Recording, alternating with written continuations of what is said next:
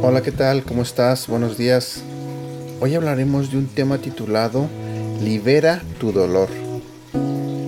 La Biblia nos dice en el libro de Salmo capítulo 62 versículo 8, Pacien delante de él su corazón, Dios es nuestro refugio.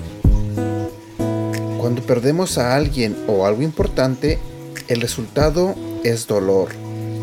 El dolor siempre produce emociones fuertes, ira, temor, depresión, preocupación y a veces culpa. Estos sentimientos pueden ser confusos y difíciles de manejar y no siempre sabes qué hacer con ellos. Algunas personas nunca lidian directamente con el dolor en su vida, lo ocultan y fingen que no está allí. Es por eso que todavía están luchando con el dolor emocional de una pérdida que ocurrió 10, 20 o incluso 30 años antes. Hay un mito que dice que Dios quiere que camines con una sonrisa en tu rostro todo el tiempo diciendo, alabado sea el Señor. En realidad, no puedes fingir que no tienes más dolor. Esta no es una forma de vivir si quieres vivir con integridad.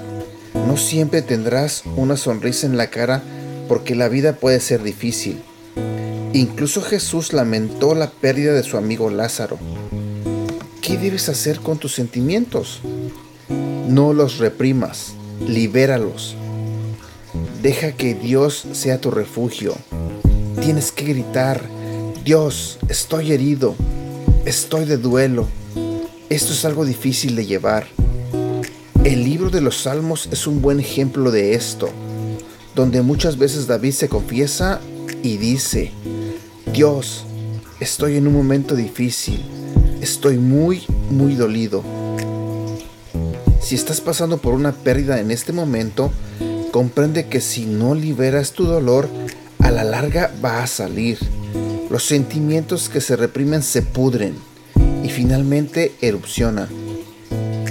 Libera tu dolor para que Dios pueda comenzar a sanar tu corazón. Este ha sido el devocional del día de hoy de Aprendiendo Juntos. Gracias por escucharnos y no olvides compartirlos con tu familia, amigos y tus seres queridos. Te recuerdo que estos devocionales los puedes escuchar a través de Apple Podcasts, Google Podcasts y Spotify.